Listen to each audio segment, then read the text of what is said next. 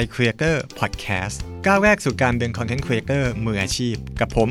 เอ็มขจรเจียรนัยพานิชย์ หรือ @khajochi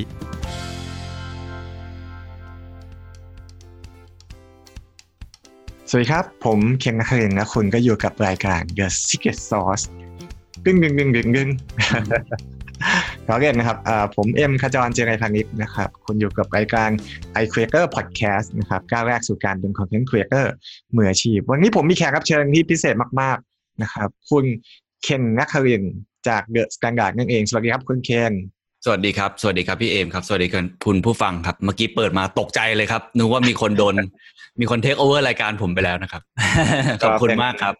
เป็นแฟนคลับรายการนะครับ เปิดฟังประจำแล้วก็น้องๆในทีมก็ชื่นชมมาก ๆนะครับ เคนครับจริง ๆเราเจอกันแรกๆเนี่ย ตอนที่เหมือนตอนนั้นเคนเปิดโมเมนตัมเนาะนะครับหลังจากนั้นก็ย้ายมาทำที่ Standard นะครับ แล้วก็เราก็เจอกันตามอีเวนต์เรื่อยๆ แล้วก็เราก็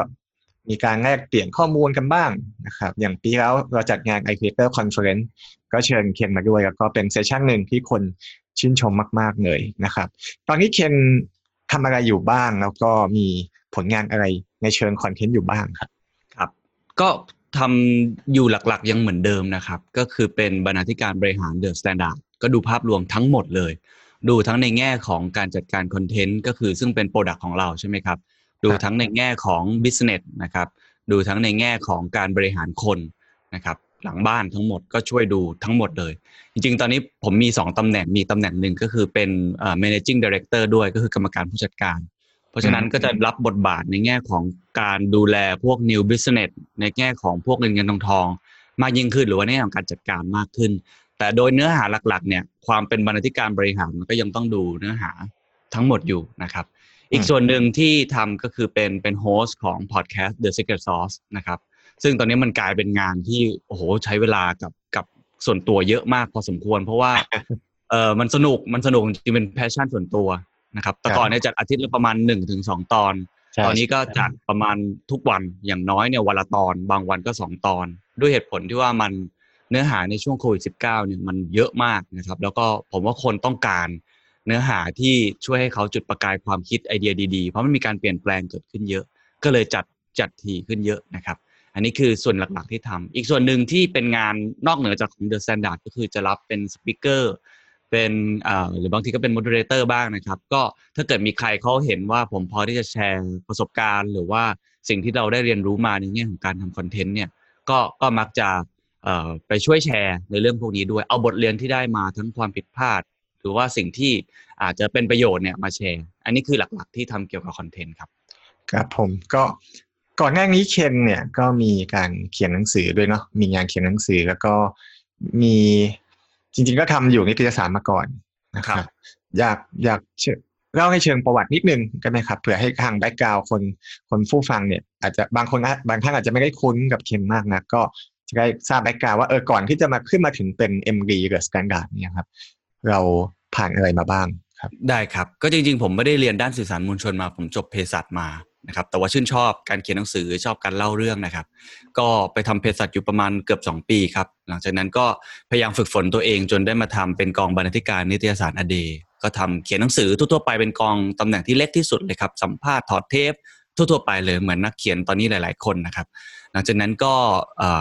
ฝั่งนิตยสาร ELLE MEN ครับซึ่งอยู่ฝั่งของ Post Intermedia เนี่ยเขาก็เหมือนชวนไปทำนิตยสาร ELLE MEN ซึ่ง ตอนนั้นก็ตำแหน่งก็โตขึ้นก็คือเป็นบรรณาธิการบทความนะครับ ก็ได้บริหารคน ที่ดีที่สุดก็คือทำให้ผมเห็นภาพการบริหารมากขึ้น เห็นภาพในแง่ของเนื้อหาที่มันกว้างกว่าแค่ตัวของตัวเองมากขึ้น มองมุมโลกที่มันเป็นแบบ professional มากขึ้นเพราะที่นู่นเขาทำงานแบบกับฝรั่งเยอะนะครับ ก็จะทำให้ได้เรียนรู้ในสิ่งตรงนั้น หลังจากนั้นก็ตัวพี่หน่งนะครับ วงศ์ทนงก็ชวนกลับมาที่ที่ a day poets อีกครั้งนะครับ มาทำสำนักข่าว The Momentum อันนี้ก็เปลี่ยนตำแหน่งเลยก็คือเป็นบรรณาธิการบริหารเลย ก็เปลี่ยนหลายอย่างมาก แล้วก็เป็นการเติบโตครั้งใหญ่เรียนรู้ครั้งใหญ่นะครับทำประมาณ 6 เดือนนะครับหลายอย่างที่คนทราบข่าวก็มีเรื่องอความเห็นไม่ตรงกันเรื่องหุ้นอะไรต่างๆนะครับพี่หน่งก็ชวนทีมงานจำนวนหนึ่งรวมทั้งผมด้วย มาตั้งสำนักข่าว The Standard ด้วยกันนะครับก็ได้มาทำสำนักข่าว The Standard ก็เป็นบรรณาธิการบริหารก่อตั้ง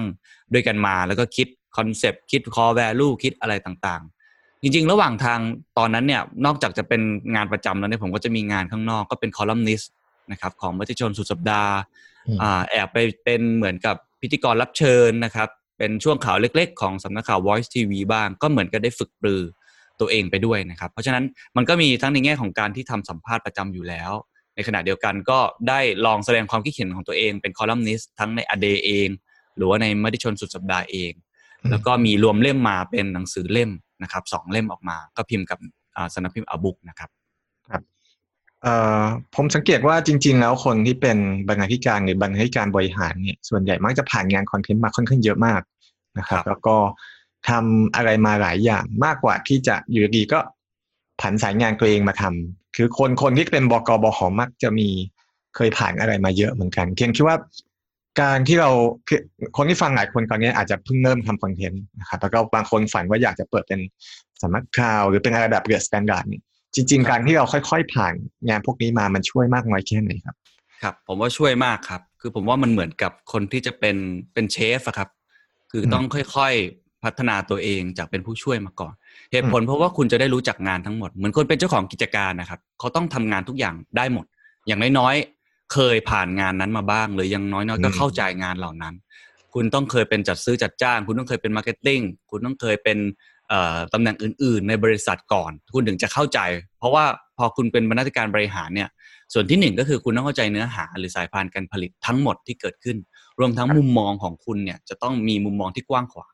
คำว่าบรรณาธิการเนี่ยหรือคนที่เป็นคนที่ควบคุมคอนเทนต์ทั้งหมดเนี่ยเรามีลูกทีมอยู่เนี่ย เราต้องเป็นคนที่รู้กว้างที่สุดนะครับแล้วก็สามารถที่จะฟันธงได้ว่า เราตัดสินใจที่จะเลือกเรื่องนี้ เพราะอะไร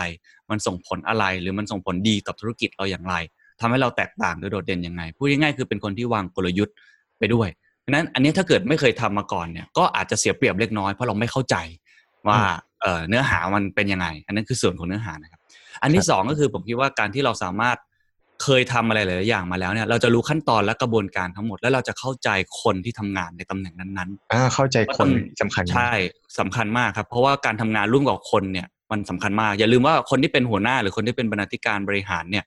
เราไม่ได้ทำอะไรเลยนะครับเอาพูดตรงๆ เราแค่สั่งถูกไหมครับ เราแค่มองว่าทิศทางเนี้ยเราควรจะไปแล้วเราก็บอกว่าอะคุณขับรถไปสิอะคุณฝั่งนี้ทำแบบนี้สิทำแบบนั้นทำแบบโน้นสิเพราะฉะนั้นเราใช้คนอื่นช่วยเราทำงานดัง นั้นถ้าเกิดได้ว่าเราจะให้คนอื่นช่วยเราทำงานอะ เราต้องเข้าใจความรู้สึกของคนเหล่านั้นด้วย เช่นตำแหน่ง proof ปกติเขาทำงานยังไง ธรรมชาติของเขา อะไรที่เขาไม่ยอมเลยเขาจะไม่ยอมเรื่องนี้เลย อะไรที่เขา concern มากที่สุดตำแหน่ง art ตำแหน่ง graphic designer เขารู้สึกยังไงกับข่าวที่เข้ามาเขารู้สึกยังไงกับ content ที่เข้ามาตำแหน่งอื่นๆเต็มไปหมดเลยครับมาร์เก็ตติ้งเองก็ตามนะครับ หรือว่าตำแหน่งที่ช่างภาพตำแหน่งนักเขียนที่เราเคยผ่านมา พวกเนี้ยมันเป็นไปได้ทั้งหมดนะครับที่ถ้าเกิดเราไม่เข้าใจเขาเนี่ยเราเหมือนเราสั่งเขาโดยที่เราไม่รู้ว่าเขารู้สึกอย่างไรเขาก็อาจจะไม่อยากทำงานให้เราด้วย เพราะฉะนั้นผมว่าการที่เราผ่านมาค่อยๆ เป็นสเต็ป by สเต็ปเนี่ยมันมีส่วนช่วยทั้งในแง่ของคอนเทนต์ที่เราจะรู้ลึกรู้กว้าง รู้จริงกว่า อย่างน้อยมีประสบการณ์กว่า อันที่สองก็คือจะเข้าใจความรู้สึกของคนในทีม รู้ว่าเขาต้องการอะไรไม่ต้องการอะไร มันจะได้เหมือนกับเอมพัตตีเขาด้วยนะครับสองอย่างครับ ครับ จริง ๆ การทำสื่อเนี่ยครับมันก็คือการบริหารคนนะเพราะจริงๆต้นทุนสำคัญที่สุดของคนทำสื่อก็คือคน ซึ่งถ้าเราเข้าใจเขาแล้วก็จริงๆเราถ้าเราเคยผ่านงานแบบนั้นมาก่อน เช่นเคยทำกราฟิกมาก่อนบ้าง เคยทำวิดีโอมาบ้าง เคยทำสัมภาษณ์มาบ้างเนี่ยเราก็จะเข้าใจว่าอ๋อทำไมเหตุผลที่เขาไม่อยากทำอันนี้หรือเขาอยากทำอันนี้มันเพราะอะไรนะครับเอ่อทีนี้เข้าเข้าสู่ประเด็นหลักสักทีนะครับ คือเรื่องของ The Standard เนาะเอิ่ม จริง ๆ ตอนเนี้ยภาพรวมของ The Standard ก็ต้องยอมรับว่าเป็นที่รู้จักค่อนข้างมากระดับหนึ่งนะครับ เป็นแบรนดิ้งที่ผมเชื่อว่าก็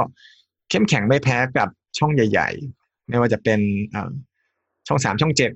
Workpoint หรือแม้แต่สมัครข่าวที่มีมาก่อนสักพักหนึ่งแล้วครับครับ อยากให้เคนช่วยเล่าตอนที่เริ่มเริ่มคิด The Standard ว่าจุดเริ่มคืออะไรแล้วก็เป้าหมายจริง ๆ ตอนที่เริ่มเนี่ย มันเป็นยังไงบ้าง แล้วระหว่างทางมันมีการเปลี่ยนผ่านอะไรบ้างครับครับ ขอบคุณครับ ก็จริง ๆ ก็ต้องขอบคุณนะครับกับสิ่งที่เมื่อกี้กล่าวมานะครับ จริง ๆ เราก็เป็นแบรนด์เล็ก ๆ นะครับ เพิ่งเริ่มก่อตั้งกำลังจะครบอายุ 3 ปีเอง จริงมันมันมันอายุมันสั้นมากนะครับ มันเร็วมากเป็นเบบีนี่ยังเพิ่งหัดเดินหัดคลานกันอยู่เลยนะครับแต่ก็ต้องขอบคุณจริง ๆ จุดเริ่มต้นเนี่ย ผมว่ามันคือการมองตัวเองแล้วก็มองคนอ่านทั้งหมดนะครับ ตอนนั้นผมทำทำรีเสิร์ชก่อน ว่าอืมในตลาดออนไลน์ทั้งหมดเนี่ยคอนเทนต์ที่มีทั้งหมดเนี่ยมันมีอะไรบ้าง ใครทำอะไรไปแล้วบ้างนะครับ ก็เห็นอยู่สองอย่างนะครับ อย่างที่หนึ่งก็คือกลุ่มลักษณะของคนที่ทำคอนเทนต์แบบปกติทั่ว ๆ ไป เป็นสื่อดั้งเดิม traditional media แล้วเขาทานฟอร์มตัวเองเนี่ยมาสู่ออนไลน์นะครับ อันเนี้ยเห็นอยู่แล้วก็ช่องสามช่องเจ็ดหรือหนังสือพิมพ์พี่ๆวิทยุตั้งหลายหลายนะครับ ข้อดีของเขาที่สุดก็คือเขามีความน่าเชื่อถือสูงมาก เพราะเขามีนักข่าวจริง หรือว่าเขาลงพื้นที่จริงเขาทำอยู่แล้วนะครับ แต่ว่าข้อที่ผมมองว่าเอ้ยมันยังมันยัง improve ได้เลยก็คือเรื่องของความคิดสร้างสรรค์ความความสนุกการสร้าง engagement กับคนเนี่ยในโลกออนไลน์เนี่ยผมว่ามันเป็นอีกโลกหนึ่งที่จะต้องทำความเข้าใจ อย่างยกตัวอย่างเช่นตอนนี้ Tik t o อกอย่างเงี้ยถ้าเกิดคนไม่เข้าใจเนี่ยก็จะไม่เข้าใจมันจริงๆว่าเนี่ยคนมันเปลี่ยนไปแล้วใช่ไหมคนครับชอบ challenge คนชอบเต้นเนี่ยก็ส่วนหนึ่งอีกฝั่งหนึ่งที่ผมมองเห็นก็คือฝั่งที่ เป็นสื่อที่เกิดใหม่นะครับ อันนี้นับรวมทั้งหมดเลย ไม่ว่าจะเป็นนิตยสารเป็นบล็อกเกอร์ เป็นเพจต่างๆ หรือจะเป็นอินเทอร์เน็ตอินฟลูเอนเซอร์อีเจี๊ยบอีจันอีจาหรือจะเป็นบล็อกนันจะเป็นอะไรทั้งหมดเนี่ยที่เกิดมาสักสิบปีแล้วก็ได้ก็ได้ หรือเพิ่งเกิดขึ้นก็ได้ ฝั่งนี้สิ่งที่เขาเก่งมากเลยก็คือความคิดสร้างสรรค์การสร้าง engage กับกับคนเก่งมากแต่อีกฝั่งหนึ่งที่ผมมองว่าเออเราสามารถเพิ่มได้ก็คือการที่มีคนลงพื้นที่จริง ๆทำตรงนั้นจริงๆ วิ่งข่าวตลอดเวลาเหมือนที่สำนักข่าวพี่ๆเขาทำลงทุนจริง ๆ ซื้อข่าวซื้อเอเจนซี่มีรถ OB อะไรก็ว่ากันไปนะครับเรามองตรงเนี้ยเราเห็นช่องว่างตรงกลางความหมายก็คือว่า ตอนที่ผมเริ่มเนี่ย มันจะไม่มีคนเอาสองเนี้ยมารวมกันตรงกลาง คือเอาความน่าเชื่อถือคือ trust นะครับมารวมกับความคิดสร้างสรรค์นะครับคืออืม creativity พอรวมกันเนี่ยมันเลยเกิดเป็น combination ใหม่ ผมไม่ได้บอกว่าเราทับแล้วมันดีที่สุดแต่อยังน้อยๆผมว่ามันเป็นส่วนผสมที่มันต่าง แล้วก็ ท้ายที่สุดเนี่ยผมว่าไม่ใช่แค่ trust กับเอ่อเรื่องของ creativity เท่านั้นเนี่ยที่ผมเรียกมันว่า creative news เนี่ยสิ่งที่มันทำให้เราเอ่อผมคิดว่าเล่นในเกมที่ตัวเองถนัดมากที่สุดก็คือ เรื่องของเออความที่เรามุ่งไปที่เพนพอยต์ของคนครับ มันเหมือนคิด product ใหม่เลย ตอนที่ผมคิดเนี่ย ผมรู้สึกว่าตัวผมเองเนี่ยมี pain point อย่างหนึ่งในการอ่านข่าวมากอืมสำคัญที่สุดก็คือผมรู้สึกว่าผมไม่อยากอ่านข่าวที่ผมไม่อยากรู้อะแต่ว่าทุกคนพยายามเล่าเหมือนกัน เช่นข่าวอาชญากรรมข่าว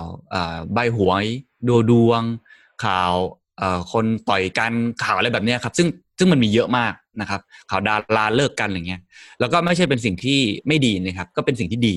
บางคนก็ต้องการเนื้อหาข่าวแบบนี้ อันนี้ต้องยอมรับว่ากลุ่ม ก็มีคนที่ต้องการจะเสพสิ่งเหล่านี้อยู่นะครับ แต่ผมเชื่อว่ามันมีคนกลุ่มจำนวนหนึ่งเลย ที่เขามีเพนพอยต์เหมือนผม คือเขาอยากได้ข่าวที่สร้างสรรค์เขาอยากได้ข่าวที่เขาอ่านแล้วเขาเอาไปทำประโยชน์กับตัวเองต่อได้สร้าง Impact ให้กับตัวเองต่อได้ เหมือนที่ต่างประเทศมันมี New York Times มี BBC มีอะไรแบบนี้นะครับมี NHK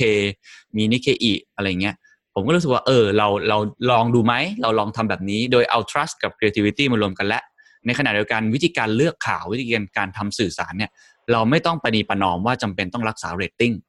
อืมเหตุผลที่คนต้องทำข่าวแบบแบบเมื่อกี้ที่ผมพูดเนี่ยเพราะเขาต้องการเรตติ้งครับแต่ผมไม่ได้ต้องการเรตติ้งสูงที่สุด เพราะว่าผมเชื่อว่านั่นไม่ใช่ทางออกของการเป็นสื่อยุคใหม่ นะครับก็เลยพยายามที่จะเลือกข่าวที่อย่างน้อยๆเนี่ยเราอยากอ่านนะครับตอนแรก ๆก็เลยเซตไว้ว่าเออเราเป็นข่าวคนเมืองแล้วกันเนาะเราใช้คำนี้ข่าวคนเมือง ผมเชื่อว่าคนเมืองคนที่เดินทางรถไฟฟ้าคนที่ทำงานทั่วๆไปตามหัวเมืองเชียงใหม่ภูเก็ตโคราชเนี่ยก็สนใจข่าวลักษณะนี้ผมเชื่อว่ามีกลุ่มเหล่านี้อยู่ คือต้องบอกว่าที่เล่ามาเนี่ยมันเหมือนว่าเราคิดมาโอ้ยดีหมดเลยจริง ๆ ไม่ใช่ครับ เพราะว่าตอนที่เป็นนำเสนอกับเอเจนซี่แรกๆ เสนอกับแบรนด์แรกๆในแง่ของลูกค้าเนี่ยคนไม่เข้าใจนะครับไม่เข้าใจแล้วรู้สึกว่าเฮ้ย นำเสนอแบบนี้มันจะมีคนอ่านเหรอ มันจะมีคนชอบเหรอ คนไม่ชอบแบบนี้หรอก คนชอบแบบอีเจี๊ยบอีจันอีจ่าอย่างนั้นมากกว่า แต่ผมเชื่อว่าเราอยากเป็นหนึ่งในทางเลือกเราลองดู ซึ่งตอนนั้นน่ะมันยังไม่ค่อยมีคนทำสักเท่าไหร่นะครับก็จุดเริ่มต้นก็เป็นแบบนั้นนะครับ เพราะฉะนั้นจุดเริ่มต้นคือใช้ creative creativity กับ trust เริ่มต้น ในขณะเดียวกันวิธีการเลือกข่าวหรือกลุ่มที่เราจะโฟกัสเนี่ยผมใช้คำว่าเป็นพรีเมียมแมสนะครับคือไม่ได้แมสมาก มีความพรีเมียมแต่ก็ไม่ได้เข้าถึงยากมากนะครับรวมกัน มันก็เลยได้เป็นกลุ่มที่ผมเรียกว่า opinion leader บ้าง เป็น thought starter บ้าง หรือเป็นกลุ่มคนที่คนที่เอ่อเขาเรียกว่าอยู่ในเมืองนะครับ เป็นเอ่อ urban อย่าง adult อะไรเงี้ยคนรุ่นใหม่อย่างเงี้ยนี่คือจุดเริ่มต้นตอนแรก แต่ระหว่างทางที่ทำมา มันก็ต่อยอดมันโตเติบโตมากขึ้นเรื่อยๆนะครับในปีแรกๆเนี่ยมันก็ทุลักทุเลผมใช้คำนี้เลยมันก็ทดลองกันไป เรียนรู้กันไปมีผิดพลาดบ้างมีอะถึไรงขั้นบ้างทุรักทุเลเลยอะครับมีอะไรทุลักทุเลครับใช่ครับเพราะว่ามัน มันไม่เคยมีใครทำลักษณะนี้มาก่อนผมผมผมคิดว่าไม่มีใครทำนะ เพราะว่าทุกการทุกอย่างที่เราทำเนี่ยมัน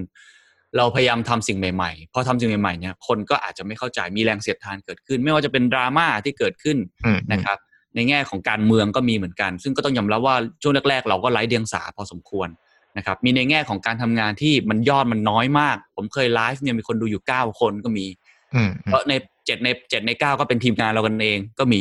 ทำสเก็ตร้อยแรก ๆ คนฟังไม่ถึงร้อยก็มีเหมือนกันนะครับพอดแคสต์ไม่มีใครทำลองคิดภาพไม่มีใครทำนะครับ ตอนนั้นมีบ้างแต่ว่าไม่ได้ทำจริงจังแล้วแบบใส่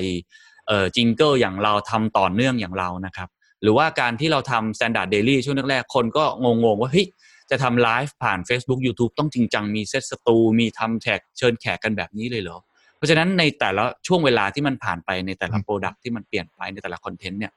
มันผมใช้คำว่าทุลักทุเลได้เลย มันเรียนรู้กันไป ผมจำได้ว่ามีอยู่เดือนหนึ่งที่ยอดขายเราเนี่ยแบบมันน้อยมากครับ คือผมมีคนอยู่เจ็ดสิบแปดสิบคนในช่วงต้นนะครับครับอันนี้เปิดเผยได้ มีอยู่เดือนหนึ่งเนี่ยยอดขายเนี่ยแบบหลักหมื่นอะโอ้เลี้ยงบริษัทคือคือลำบากเลยนะครับ ตอนนั้นอะอืมช่วงแรก ๆ เลยช่วงเริ่มต้น เพราะว่าคนไม่ค่อยเข้าใจเรา แล้วก็เรายังใหม่มากคนเขาคงรอดูอยู่ว่ามันเป็นยังไงบ้างครับเพราะฉะนั้นต้องบอกว่าสิ่งที่ที่สามปีที่ผ่านมาน่ะ มันผ่านจุดที่เราต้องสู้เยอะมากฝ่าฟันอะไรเยอะมากนะครับกว่าที่จะค่อยๆพัฒนาตัวเอง ทีนี้เล่าต่อก็คือว่าหลังจากว่ามันนั้นมันมีการเปลี่ยนแปลงอะไรเกิดขึ้นนะครับ ถ้าการเปลี่ยนแปลงผมว่าก็มีสองอย่าง อย่างที่หนึ่งก็คือมันลงลึกขึ้นนะครับ เราเริ่มมีทางของตัวเอง เรารู้แล้วว่าทางเนี้ยทางของเราเราลงลึก เช่นพอดแคสต์ เรารู้แล้วว่านี่คือนี่คือกลุ่มที่น่าสนใจมาก แล้วก็เราชอบในการสื่อสารลักษณะนี้มาก แล้วมันมีประโยชน์ต่อคนจริง ๆ เราก็ลงลึกไปเลยคือทำให้ดีที่สุด นะครับทำให้เอ่อเรียกได้ว่าเติบโตที่สุดนะครับแต่อีกแบบหนึ่งก็คือมันกว้างขึ้น เราขยายฐานกลุ่มลูกค้ามากขึ้น จากตอนแรกเราเริ่มต้นเนี่ยมีคนไลฟ์อยู่หมื่นสองหมื่นนะครับครับคนดูอย่างที่บอกไลฟ์ไม่กี่สิบคนเนี่ยตอนนี้กลุ่มมันก็รวมๆกันเนี่ยผมว่าสามสี่ล้านคนที่ติดตามเราอยู่เป็นประจำนะครับ Facebook เราจะสองล้านแล้ว YouTube เราจะล้านหนึ่งแล้ว มันก็เติบโตขึ้นไปเรื่อยๆ ฉะนั้น กลุ่มลูกค้าหรือกลุ่มคนอ่านเรามันก็ขยาย พอขยายเนี่ยมันก็ต้องมีการทำ target segmentation มากขึ้นว่า นี่คือกลุ่มคนที่อ่านข่าวสนใจด้านนี้นะสนใจธุรกิจ กลุ่มนี้สนใจด้านการเมืองนะ กลุ่มนี้สนใจด้านไลฟ์สไตล์นะ เราก็เลยต่อยอดมี Standard Pop ออกมา แล้วตอนนี้ก็โอ้โหผมว่าแข็งแรงมากขึ้นเรื่อยๆนะครับหรือว่า podcast The Secret Sauce เองมันก็เป็นกลุ่มนักธุรกิจที่ชัดมากตอนนี้มันก็ต่อยอดทำถี่มากขึ้น มีกลุ่มชัดเจนมากขึ้นมีอีเวนต์อะไรมากขึ้น ก็ มันก็เลยพยายามที่จะมีต่อยอดไปทั้งสองทาง ทั้งลงลึกนะครับ ก็คือเติบโตมากขึ้นอีกฝั่งหนึ่งก็คือขยายฐานเพื่อไปถึงกลุ่มคนที่เขาต้องการเสพคอนเทนต์แบบนี้มากยิ่งขึ้นครับ อืมครับเอ่อผมชอบอันหนึ่งตอนที่เขียนเล่าว่าเอ่อสื่อย้อนกลับไปตอนที่พูดเรื่องของสื่อเก่าเนาะกับตอนที่พูดถึงสื่อใหม่คือ ก็ต้องเล่าให้ฟังคืออย่างผมก็ไปคุยกับพี่พี่พี่สื่อหลายรอบแล้วก็เคยไปเอ่อเวิร์กชงเวิร์กช็อปกันบ้างเนี่ย คือสื่อสื่อดั้งเดิมเนี่ยเขาจะมีเรื่องของเรตติ้งแน่นอนเป็นตัวยึดนะครับอืมหรือแม้แต่คนที่ทำออนไลน์เองก็จะมีเรื่องของ traffic แบบเออเราต้องเอาคนเข้าเว็บให้ได้กี่ล้านคนต่อเดือน ผมเคยคุยกับเว็บเว็บหนึ่งเนี่ยเขาบอก น้องคนหนึ่งต้องเขียนข่าวประมาณแปดข่าวต่อวัน ซึ่งผมฟังแล้วก็อึ้งมาก เพราะว่าโอ้ผมเขียนข่าวหนึ่งก็ก็ใช้เวลาเยอะมากแล้วนะครับ หรือแบบ คือเราจะไม่แปลกใจเลยว่าทำไมบางสำนักต้องทำข่าวประเภทนี้อยู่ เพราะว่า มันมีตัวเลขค้ำคออยู่ มันมีอะไรหลายอย่างค้ำคออยู่นะครับ ซึ่งการจะบอกว่า ignore พวกเนี้ยมันก็ยากอีกเพราะว่ามันมีรายได้ที่มันต้องทำอยู่ กับอีกส่วนหนึ่งคือกลุ่มสื่อใหม่เนี่ยก็ยอมรับว่าอย่างอย่างแม้แต่ผมเองที่ทำอย่างไมโครซีโร่ตอนที่เราทำเนี่ยเราก็ไม่ได้จริงจังแบบลงมากแบบ The Standard ที่โอ้โหซื้อข่าว AP ซื้อข่าวอันนู้นอันนี้มามีทีมลงพื้นที่จริง ๆ อะไรเงี้ยคนทำออนไลน์สื่อมักจะเริ่ม small พอเริ่ม small ปุ๊บ เราก็มักจะค่อยๆขยาย เพราะงั้นมันก็จะมี barrier บางอย่างที่เราไม่สามารถทำได้ เช่นการไปลงพื้นที่จริง ๆ ซึ่งแน่นอนมันจะได้ข่าวสดใหม่ได้ข่าวที่ลึกกว่านะครับ จะกลายเป็น secondary ข่าวมากกว่าว่าแบบอ๋อสำนักข่าวเขาว่ากันอย่างนี้ เราก็เอามาแปลงสารให้เหมาะกับคนดูของเรา เพราะงั้นเกิด Standard ก็มองเห็นจุดนี้แล้วก็หาจุดตรงกลางร่วมที่น่าสนใจแล้วก็ผมว่าก็ทำได้ค่อนข้างดี แต่ ติดใจนิดนึงคือตอนที่บอกว่าช่วงแรกเนี่ย ค่อนข้างทุรักทุเลแล้วก็คือหลายคนเนี่ยมักจะมองภาพแบบโอ้ยเออมันค่อนข้างดีมากเลยนะแล้วแบบครับเอ่อออกมาซักเซสแม้แทบจะคือก็ด้วยทีมงานมั้งว่ามีทั้งโอมีคุณเคนมีพี่โหน่งมีอะไรหลายคนมีคนที่มี power มีอะไรหลายอย่างเนี่ย แล้วพอเขียนได้ฟังช่วงแรกก็ตกใจเหมือนกันว่าโอ้บางเดือนนี่ยอดขายหลักหมื่น ซึ่งพนักงานนี่เจ็ดสิบแปดสิบนะครับครับ ผมเชื่อว่าเงินเดือนก็ไม่น้อย เพราะงั้นครับคำถามคืออะไรที่ยังคงให้ยังเชื่ออยู่อย่างนั้นนะครับ ว่าแบบ เออทำไมเราไม่หันกลับไป เอ๊ะเอาเราเอาแบบ เอาแบบสนุกไหมแบบเฮ้ยรายได้มันชัวร์ๆเราเอาแบบเวิร์กพอยต์ไหมที่มันมีเรื่องเรตติ้งอะไรอยู่หรือว่าเอ่อเรื่องของรายได้ด้วยคือสื่อหลายอันที่เปิดมาเนี่ย ยังไม่สามารถคงคงจุดยืนของตัวเองได้ เพราะว่ารายได้มันไม่เข้าครับ แล้วเราก็ต้องไฟเขวเยอะเหมือนกัน เคียงคิดว่าไงเออผมว่ามันเป็นคำตอบที่สามารถตอบสองคำถามได้ทั้งหมดนะครับ ต้องถามก่อนว่าเราต้องการเรตติ้งไปเพื่ออะไร ผมว่าคำถามคำถามนี้เยอะมากตอนเริ่มต้น แม้แต่ผู้บริหารผมเองในช่วงแรกๆตั้งแต่ทำ The Momentum ผมจำได้เลย บอกว่าเอายอดมาให้ได้ก่อนแสนหนึ่งยอดไลค์ใน Facebook มาให้ได้ก่อนแสนหนึ่งอืมนะครับ ผมก็ตั้งตั้งคำถามกับตัวเองว่า เราจะเอาเรตติ้งไปทำไม นะครับแล้วก็ได้สมการคำตอบที่ได้กลับมาก็คือหนึ่งเราอยากให้มีคนอ่านเราเยอะๆนะครับอยากให้คนรู้จักเราเยอะๆนะครับก็คือยอด reach ยอด engagement ต่างๆ อันที่สองก็คือเราต้องการเรตติ้งนี้เพื่อไปเคลมกับเอเจนซี่เพื่อจะสร้างรายได้เข้าบริษัทอืมเพราะเอเจนซี่มองอะไรมองเรื่องของเรตติ้งนะครับเรื่องของยอดวิวต่างๆ สมการสองอันเนี้ยผมว่ามันเป็นสมการที่บิดเบี้ยวสำหรับผม ในแง่ของการทำสื่อมวลชน นะครับสื่อมวลชนไม่ได้จำเป็นนะครับ ในยุคนี้ไม่ได้จำเป็นที่จะต้องทำสื่อแล้วมีคนอ่านทั้งหมด 60 ล้านคน ผมว่ามันเป็นไปไม่ได้ มันคล้ายๆกับ marketing ยุคใหม่เนี่ยครับอืมฟิลิปคอตเลอร์เนี่ยผมเคยสัมภาษณ์เลยเขาบอกว่า mass marketing มันจบไปแล้ว เพราะยุคนี้คนมันมีความแตกต่างหลากหลายมันมีทางเลือกเยอะนะครับ มันต้องเป็นลักษณะแบบ very much targeted marketing อะคือ target มากขึ้น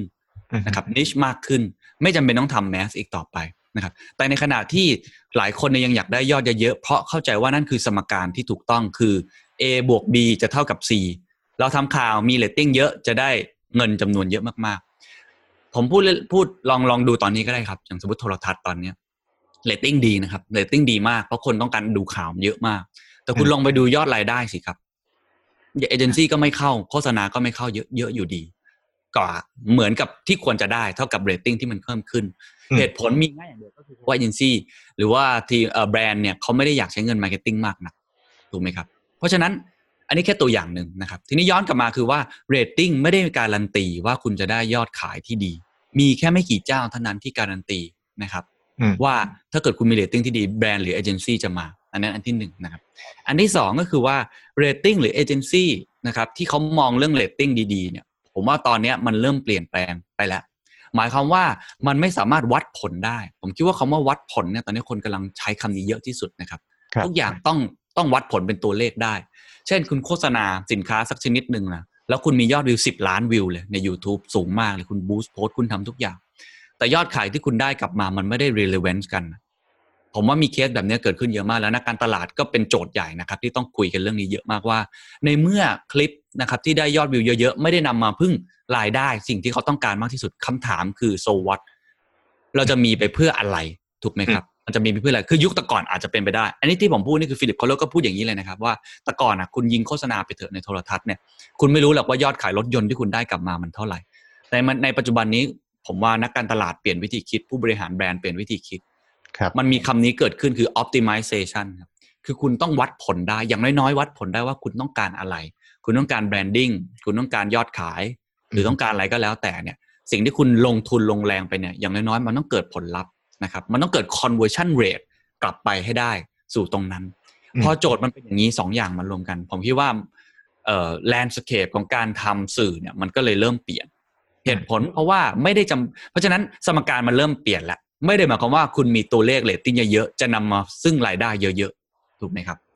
พอตัวเลขนี้เปลี่ยนผมรู้สึกว่าเฮ้ย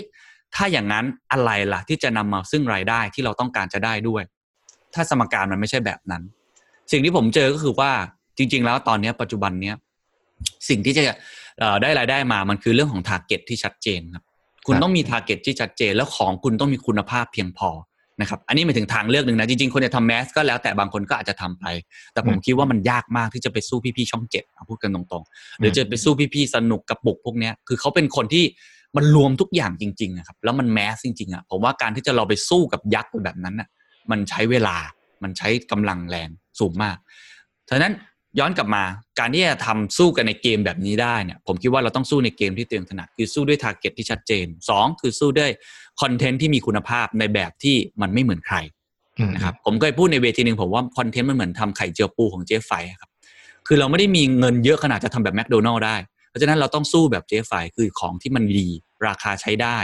ขณะเดียวกันคนอื่นเลียนแบบได้ยากเหมือนไข่เจียวไข่เจียวปูที่ใครๆก็ต้องมากินเป็นต้นนะครับคอนเทนต์ก็เหมือนกัน นั้นตอนที่เราผมเริ่มต้นทำมา ผมก็เลยใช้วิธีการแบบนี้ คือเอ้ยเราลองดูไหม เราลองไปคุยกับแบรนด์เอเจนซี่เลยว่าถ้าคุณต้องการเรตติ้งนะครับเราไม่มีให้ผมใช้คำนี้เลยนะ เซลก็ไม่ค่อยเข้าใจเหมือนกันช่วงแรกๆว่า เฮ้ย มันมีด้วยเหรอ บอกเฮ้ยเราลองดู แต่ไม่ได้หมายความว่าไม่มีคนอ่านเลยคนอ่านศูนย์ไม่ใช่ อย่างน้อยๆต้องมีเขาใช้คำว่ามี threshold ครับคือระดับหนึ่งคนอ่านที่มันเข้าถึงคนระดับหนึ่งเช่น สมมติว่าเราบอกคอนเทนต์หนึ่งเนี่ยคนเห็นในประมาณหมื่นหนึ่งนะถามว่าน้อยไหม ก็ไม่ได้น้อยมากก็โอเคระดับหนึ่งถามว่าเยอะไหมคงไม่ถึงขั้นเป็นล้านเป็นเป็นแบบโอ้เป็นสิบล้าน แต่ยังน้อยๆกลุ่มที่อ่านหมื่นคนนั้นนะมันเป็นกลุ่มที่ตรงกับสินค้าที่เขากำลังจะเข้าพอดี หรือยังน้อยเป็นกลุ่มคนที่มีคุณภาพนะครับคือผมพูดเนี่ยมันดูเป็นการค้าขายมากแต่จริงๆเวลาทำคอนเทนต์เราก็ไม่ได้คิดถึงแน่ในแง่การค้าขายซะอย่างเดียว แต่อยากให้เห็นภาพว่าหลังจากนี้ตอนที่ผมทำคอนเทนต์เนี่ยมันก็เลยทุลักทุเลในช่วงเริ่มต้น เพราะคนรู้สึกว่าสมการเดิมยังอยู่ ฉันต้องได้ยอดวิวเรตติ้ง engagement อ่าเซลก็เข้าใจแบบนั้นครับ ลูกค้าก็เข้าใจแบบนั้น แต่พอผมเปลี่ยนสมการใหม่ตั้งโจทย์ใหม่เนี่ยคำตอบที่ได้มันก็เปลี่ยนไป แต่คำตอบที่ได้นั้นกว่าที่มันจะได้กลับคืนมา มันต้องใช้เวลาในการ educate หรืออย่างน้อยตัวเราเองก็ยังไม่ค่อยมั่นใจในตัวเองเหมือนกันครับ เราก็เอ้ยมาถูกทางปล่าวะเราก็ลองทำไปโหมีคนดูอยู่สิบคน แต่เราเชื่อคอนเทนต์มันดีอะเรายังอยากอ่านเลย เดี๋ยวมันต้องมีอะมันต้องเกิดโมเมนตัมใหม่ มันต้องเกิด domino effect เกิดขึ้นให้ได้ ก็ทำไปเรื่อยๆทำไปเรื่อยจนสักพักเนี่ยคนเริ่มเข้าใจเรา ตอนนี้กลายเป็นว่าของเราเนี่ย The Standard เนี่ยลูกค้าที่เข้ามาไม่ค่อยจะสนใจเรื่องของเรตติ้งมากนัก มีนะครับยังสนใจมากอยู่ แล้วบางทีเราก็ต้อง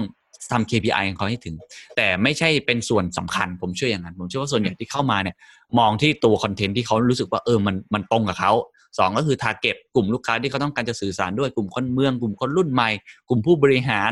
ก็ว่ากันไปแล้ว แต่ เพราะฉะนั้นเราต้องใช้เวลาในการพิสูจน์ตรงนี้ค่อนข้างมาก แล้วในขณะเดียวกัน จะตอบคำถามของพี่พี่เอมอีกอันหนึ่งก็คือว่า ในแง่ของการที่เราลงทุนว่าเราต้องลงพื้นที่จริง เราต้องทำทุกอย่างเนี่ยมันมีคอสฟิกคอสที่สูงมาก ช่วงเริ่มต้น แต่เราเชื่อว่านั่นแหละ จะเป็นไข่เจียวปูของเรานั่นแหละ เราเชื่อว่าถ้าเราไม่ทำแบบนี้ มันก็อาจจะไม่ต่างจากที่อื่นๆ ที่เก็บข่าวคนอื่นมาทำต่อนะครับครับเพราะฉะนั้นเราต้องบอกตัวเองให้ได้ว่า ถ้าเกิดเราลงพื้นที่ไปเนี่ย เราลงไปแล้วมันคุ้มค่าหรือไม่อย่างไร ผมไม่ได้มีนักข่าวแบบเป็นร้อยคนเหมือนหลาย ๆ ที่ที่จะลงทุกที่เฝ้าทำเนียบ เฝ้ากระทรวงเฝ้าอะไรตลอด ผมมีไม่กี่คนเองนะครับเชื่อไหมครับนักข่าวการเมืองผมมีอยู่สองคนสองสามคนโอ้ทำข่าวการเมืองทั้งประเทศอ่าอ่าแต่เหตุผลที่มันทำได้มีอยู่อย่างเดียวเลยครับ คือเทคโนโลยี ผมใช้เทคโนโลยีเข้ามาช่วย ผมใช้เครื่องมือต่างๆ ที่มันมันมันดีมากขึ้นในปัจจุบันเนี่ยเข้ามาช่วยนะครับ เพราะฉะนั้นตัว skill นะครับหรือ ability ของตัวนักข่าวเองเขาก็ต้องปรับเปลี่ยนไปตามเรา มันก็เลยทุลักทุเลทั้งหมดเลยคือเขาก็ต้องเรียนรู้กับเราครับในขณะเดียวกัน ผมก็ต้องเรียนรู้กับคนอ่าน และแบรนด์เราก็ต้องเรียนรู้กับคนที่จะมาให้สปอนเซอร์หรือ advertiser ที่เป็นเป็นคนให้โฆษณาเรา มันเรียนรู้ไปพร้อมๆกัน ผมครับจำได้เลยนักข่าวยังเคยบอกผมเลยว่า เรามีกันอยู่สองสามคนเราทำข่าวการเมืองทั้งประเทศเลยเหรอ มันไหวเหรอครับ แต่ผมเชื่อว่าไหว คือเทคโนโลยีมันช่วยมากในตอนนี้นะครับ แล้วมันก็พิสูจน์จริงๆว่าตอนเนี้ยนักข่าวการเมืองผมก็ยังมีอยู่สองสามคนเหมือนเดิม แต่ก็ยังทำได้ตลอดเวลาต่อเนื่องมาถึงทุกวันนี้ มันมีวิธีการของมันอยู่นะครับ ครับ อ่าก่อนที่เราจะเข้าสู่วิธีการนะครับผมแชร์ในมุมเรื่องของ target นิดนึงผมเชื่อแบบเคนเหมือนกันก็คือเชื่อเรื่องของ target marketing มากๆ เพราะว่าอย่างตอนที่เราทำเอ่ออย่างบริษัทผมเนี่ยมีอยู่ห้าเว็บนะครับเราทำเว็บชื่อ Mango Zero ซึ่งดังออกมาก่อนปรากฏว่าก็มีลูกค้าที่เข้ามาพอลูกค้าเข้ามาเนี่ยมีอยู่เจ้าบางเจ้าที่เป็นลูกค้าสินค้าแม่และเด็กแล้วเขาก็บอกว่าเอ้ยอยากลง Mango Zero ผมก็บอกว่าเฮ้ยผมมีอีกเว็บหนึ่งนะชื่อ Parents One ซึ่ง 90%คือคุณแม่นะครับ แล้วก็มีคนการประมาณสามแสนคน ผมว่าถ้าพี่ลงตรงนั้นเนี่ยเออยอดมันอาจจะไม่ได้ดีมาก แต่มันตรงทาร์เก็ตพี่สุดๆเลยครับผมว่ามันช่วยพี่ขายของได้ สุดท้ายเขาก็เปลี่ยนใจแล้วพอเอาจริง ๆ พอเขาลงปุ๊บ มันก็ได้ผลจริง ๆ เพราะว่าคุณแม่สนใจมากๆนะครับแทนที่จะมาลงเว็บที่แบบ mass กว่า แต่ว่าพอลงที่เป็น target กว่ามันได้ผลนะครับใช่ใช่อีกมุมหนึ่งคือผม เนื่องจากบริษัทแม่ของเราอย่าง The Zero เนี่ยบริษัทแม่คือ Rabbit Digital Group เนี่ยก็เป็นเอเจนซี่ผมก็เคยแอบได้ยินในวงเอเจนซี่เขาคุยกันเหมือนกัน คือมีลูกค้ามาลงอะเวลาลูกค้ามาลงเขามี budget สมมติ x ล้านบาทเขาก็อะขอสื่อสิบสื่อที่จะลงหนึ่งสองสามสี่ห้าหกเจ็ดแปดเก้าสิบพอพอแบรนด์เอเจนซี่ส่งส่งให้เอเจนซี่กลับไปว่าเอาโอเคมีสิบสื่อที่จะลงให้นะครับ ที่เขาคิดมาละ ลูกค้าถามกลับมาว่าทำไมไม่มี The Standard อืมอะโอ้ขอบแล้คุวณคก็รับเออเออทางเอเจนซี่ก็อ๋อคือด้วยงบประมาณด้วยยอด KPI ที่ลูกค้าอยากได้ เออจำนวนเท่า x ล้านบาทมันเท่านี้มันไม่ได้ครับโน่นนี่นั่นเขาก็บอกว่า แต่หัวหน้าผมอยากให้ลง The Standard เท่าไงผมอยากลง เพราะงั้นคุณไปทำยังไงก็ได้ให้ได้ลงครับเอออะไรแบบเนี้ย ผมก็ตอนที่เราเริ่มเริ่มได้ยินคนนั้นไหนคือผมว่าขอบคุณเนี่ยแหละคือสิ่งที่ลูกค้าเริ่มเข้าใจละ เขาครับเริ่มเข้าใจกลุ่มที่เขาอยากจะพูดคุยมันไม่ใช่เรื่องของตัวเลขคือพอเจ้านายอะบอกทีม marketing marketing ก็ set มา KPI กี่ล้าน reach กี่อะไรเข้าไป บวกด้วย x เงินพอคูณเป็นสมการปุ๊บ มันก็ออกมาเป็นจำนวนสื่อที่ออกมา ซึ่งครับมันไม่ใช่อะครับ จริงๆแล้วผมว่าการที่เราดึงคนอ่านเราคน target ของแบรนด์เรามาใช้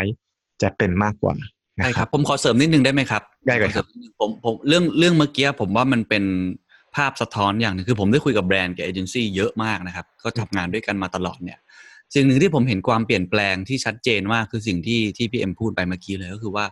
ปัจจุบันเนี้ยเงินที่เขาลงไปเขาต้องการวัดผลได้ว่าอืมสิ่งที่เขาลงไปเนี่ยมันได้อะไรกลับคืนมานะครับ ซึ่งมันก็มีสองอย่างผมบอกเลยมันจะมีสองอย่างอย่างที่หนึ่งก็คือ คุณอยากจะแบบ go แบบ broad มาก นะครับก็คือ mass ไปเลยนะครับซึ่งอันเนี้ยก็ยังเป็นสินค้าบางประเภท พวก consumer product FMCG ก็ยังต้องทำอยู่ ขายลูกอมขายผงซักฟอกก็ทั่วๆไป แต่จะมีอีกอันหนึงก็คือว่าเขาต้องการ target ที่ชัดเจน แล้วเวลา target ที่ชัดเจนเนี่ยเขาจะไม่ได้มองแค่ว่าคอนเทนต์เขาต้องเหมือนเดิมด้วยซ้ำเขาจะมองว่าคอนเทนต์เขาไปลงสิบสื่อเขาจะทำสิบแบบ อันนี้ครับคือวิธีการแบบใหม่ๆก็คือ personalize มากยิ่งขึ้นแล้วแบรนด์ต่างๆ ตอนนี้เริ่มเอาสองสองรูปแบบเนี่ยคือลงทั้ง mass กับลงทั้ง target บางทีอยู่ในงอบก็เองงบก้อนเดียวกันอย่างที่พี่เอ็มบอก x ล้านบาท เพราะฉะนั้นคำถามผมว่าคำถามสำคัญที่สุดที่ถ้าใครจะทำเป็นลักษณะมีเดียเอาเล t เนี่ยจะทำเป็นสื่อเนี่ยต้องตอบตัวเองให้ได้ว่าทำไมเขาถึงเลือกเรา choice สมมติเขามี choice อยู่แค่สาม choice ครับในกลุ่มสมมติกลุ่มธุรกิจ หรือว่าจะเป็นกลุ่มแม่และเด็ก จะเป็นกลุ่มวิทยาศาสตร์ จะเป็นกลุ่มผู้สูงอายุ ผมว่าต้องตอบตัวเองให้ได้ว่าทำไมแบรนด์และเอเจนซี่ถึงเลือกเราเป็นหนึ่งในสามอาจจะไม่ต้องอันดับหนึ่งก็ได้ครับหนึ่งในสามหรือหนึ่งในห้า แล้วผมว่าตอนเนี้ยเป็นช่วงเวลาที่วัดวัดใจตอนนี้เลย ช่วงเวลาโควิด -19 เนี่ยครับเพราะงบบัตเจ็ตเขาต้องตัดลงถูกไหมครับงบเมตติ้งลบ PR ต้องตัดลง ต้องถามเขาว่าทำไมเขาถึงต้องเลือกเราเป็นหนึ่งในสามนั้นให้ได้ ถ้าตอบได้นะครับ แล้วคุยกับต้องคุยกับแบรนด์เอเจนซี่บ่อยๆแหละว่าเอ้พี่ทำไมพี่ผมไม่เลือกผม หรืออะไรก็ว่ากันไปครับต้องตอบให้ได้ ถ้าตอบตรงนี้ได้เนี่ย ผมว่ามันจะทำให้เรา shape ตัวเองทำงานได้ได้ชัดเจนมากขึ้น แล้วก็กลุ่มเราก็จะชัดมากขึ้น ก็ฝากไว้ตรงนี้ครับ ครับ ก็สนุกมากๆเลยนะครับ สัมภาษณ์คุณเคนนักครินจาก The Standard ทั้งนี้เนี่ยใน episode นี้เราจะจบกันเพียงเท่านี้ก่อนนะครับสำหรับใครที่สนใจเกี่ยวกับเรื่องของทีมงานของ The Standard เขา work กันยังไงนะหรือว่าเออเขามีวิธีการจัดการข้างในสำนักข่าว The Standard อย่างไร รวมถึงอนาคตของการทำสื่อของการทำออนไลน์รวมถึงข้อแนะนำจากคุณเคนว่าถ้าคุณอยากจะเป็น content creator มืออาชีพในยุคนี้เนี่ย คุณควรจะต้องมีอะไรบ้างนะครับ ก็พบกันใน i q u a k e r เอพิโซดหน้านะครับเรามาต่อกับคุณเคนนักครินนะครับ episode นี้ลาไปก่อน ขอบคุณครับ